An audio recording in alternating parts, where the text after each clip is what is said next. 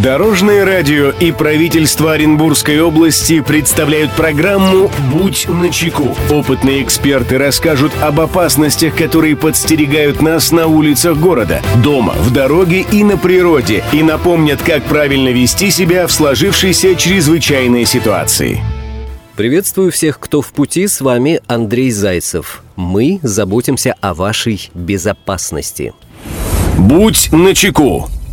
Туберкулез – одно из старейших заболеваний, известных человечеству. На Руси его называли чехоткой. В Древней Греции недуг прославился под именем фтизис, что означает «истощение». От этого слова и происходит современное название медицинской отрасли, изучающей проблему туберкулеза – фтизиатрия. А доктор, специализирующийся на лечении туберкулезных больных, известен всем как фтизиатр – Сегодня в выпуске расскажем о возможных путях инфицирования. Предупрежден, значит вооружен.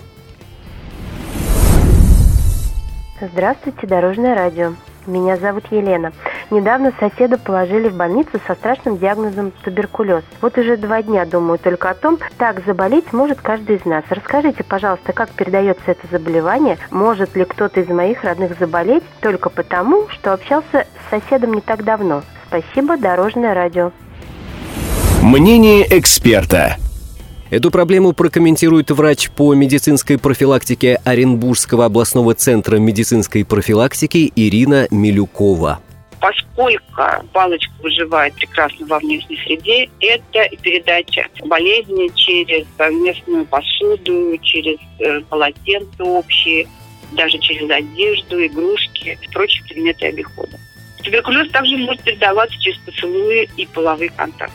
Заразиться можно непосредственно через кровь, если имеются раны или царапины, но это больше относится, наверное, к медикам, к хирургам патологоанатомам.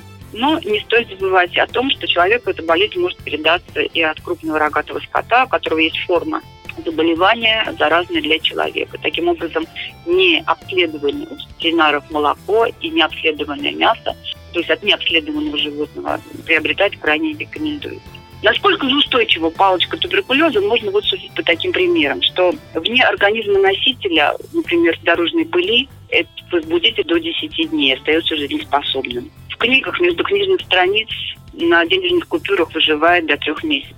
В воде сохраняет свою жизнеспособность и жизнестойкость до 5 месяцев. Микобактерии не любят солнечного света, но выдерживают нагревание до 80 градусов Цельсия целых 5 минут. И в темном и сыром помещении чувствуют себя очень уютно. Засушенными бактериями можно спустя полтора года заразить туберкулезом морскую свинку, а замороженными даже спустя 30 лет. То есть вот насколько выживает эта палочка в окружающей среде.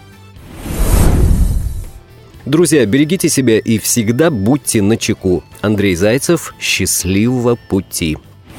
Будь начеку. Программа подготовлена при поддержке правительства Оренбургской области.